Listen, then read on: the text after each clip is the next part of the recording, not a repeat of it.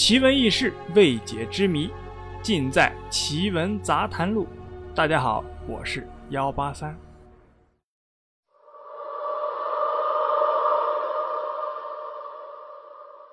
春节是农历正月初一，又叫阴历年，俗称过年。这是我国民间最隆重、最热闹的一个传统节日。春节的历史很悠久，它起源于殷商时期年头岁尾的祭祀祭祖活动。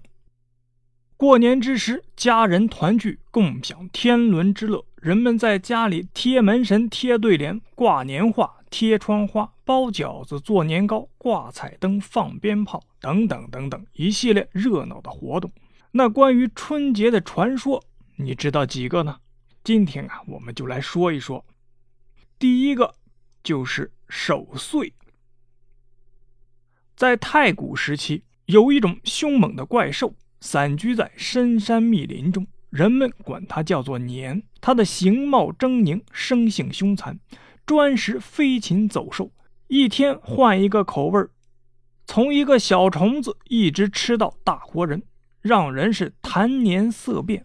后来人们慢慢掌握了年的活动规律，它是每隔三百六十五天来到人群聚居的地方尝一次鲜，而且出没的时间都是在天黑以后。等到鸡鸣破晓，他便返回山林中去。算准了年肆虐的日期，百姓们便把这可怕的一夜视为关口来煞，也称作年关。并且想出了一整套过年关的办法。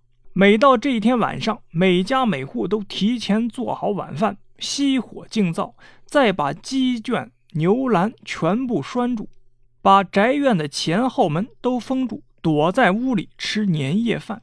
由于这顿晚餐具有凶吉未卜的意味，所以置办的很是丰盛。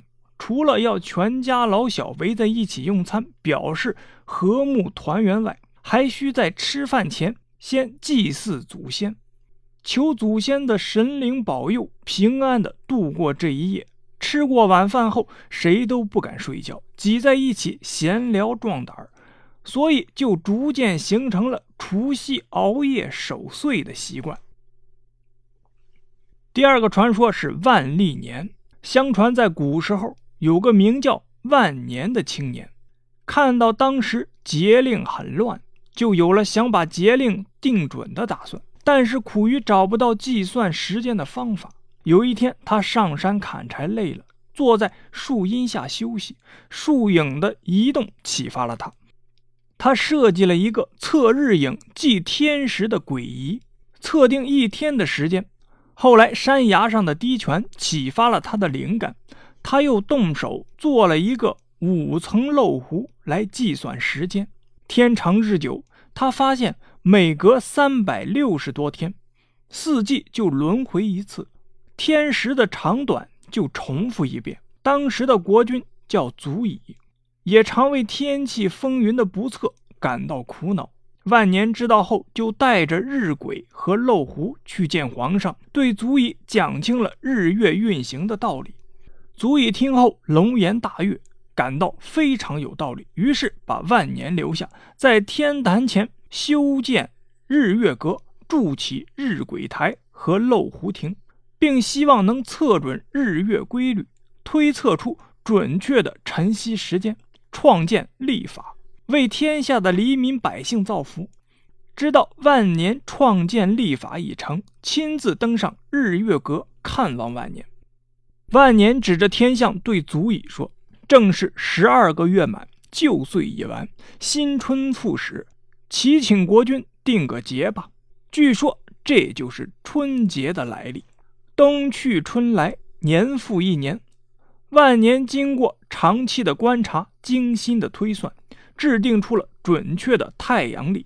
当他把太阳历呈现给继任的国君时，已是满面银须。国君深为感动。为纪念万年的功绩，便将太阳历命名为万年历，封万年为日月寿星。第三个传说是桃符。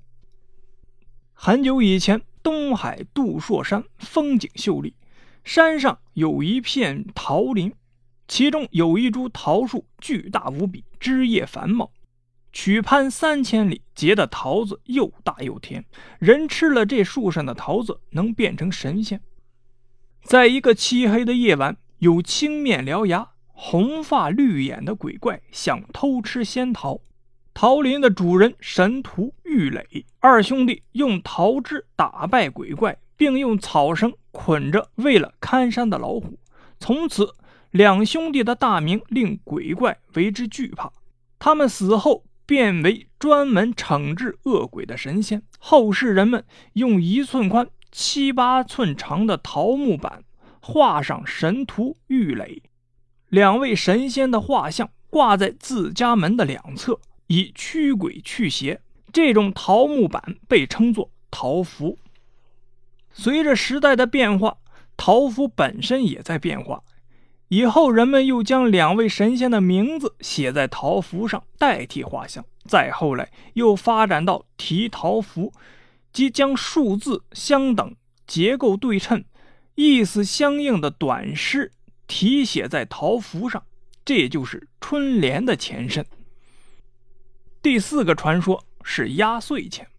古时候有一种小妖叫岁，大年三十晚上出来用手摸熟睡孩子的头，孩子往往吓得哭起来，接着头疼发热变成傻子。因此家家都在这天亮着灯坐着不睡，叫做守岁。据说有一家夫妻俩老年得子，视为心肝宝贝，到了年三十夜晚。他们怕岁来害孩子，就拿出八枚铜钱给孩子玩。孩子玩累了，睡着了。他们把八枚铜钱用红纸包着，放在孩子的枕头下边。夫妻俩不敢合眼。半夜里，一阵阴风吹开房门，吹灭了灯火。岁刚伸手去摸孩子的头，枕头边就迸发出道道的闪光，吓得岁逃跑了。第二天，夫妻俩把用红纸包八枚铜钱吓退岁的事告诉了大家。以后大家就学着做，孩子就太平无事了。原来八枚铜钱是八仙变的，暗中保护孩子。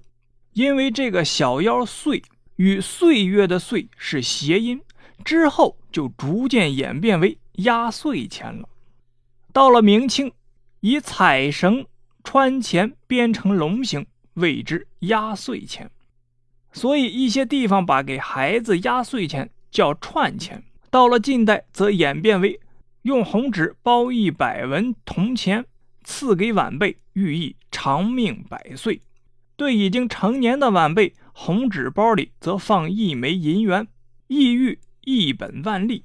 货币改为纸币后，长辈们喜欢到银行兑换票面号码。相连的新钞票给孩子，祝愿孩子是连连高升。好了，故事啊就是这样。您呢，信则有，不信则无。我是幺八三。如果你有什么疑问或者建议，都可以给幺八三留言或者点赞。